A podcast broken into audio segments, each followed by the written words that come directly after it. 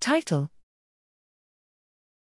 Association of intrinsic functional connectivity between the locus coeruleus and salience network with attentional ability.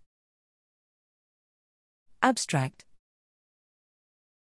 The LC is a brainstem region associated with broad physiological and neural arousal as part of the release of norepinephrine, but it has increasingly been associated with multiple specific cognitive processes.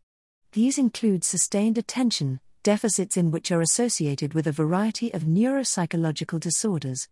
Neural models of attention deficits to date have focused on interrupted dynamics between the salience network, SAL, with the frontoparietal network, FPN, which has been associated with task switching and processing of external stimuli, respectively. Conflicting findings based on these regions suggest the possibility of upstream signaling leading to attention dysfunction, and recent research suggests the LC may play this role.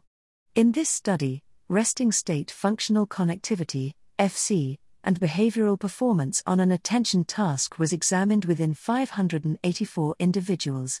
Analysis revealed significant clusters connected to the LC activity in the bilateral insular, anterior cingulate cortex, ACC, and bilateral ventral striatum, all regions associated with the SAL. Given previous findings that attention deficits may be caused by dysfunctions in network switching by the SAL, our findings here further suggest that dysfunction in LC signaling to the SAL may interfere with attention.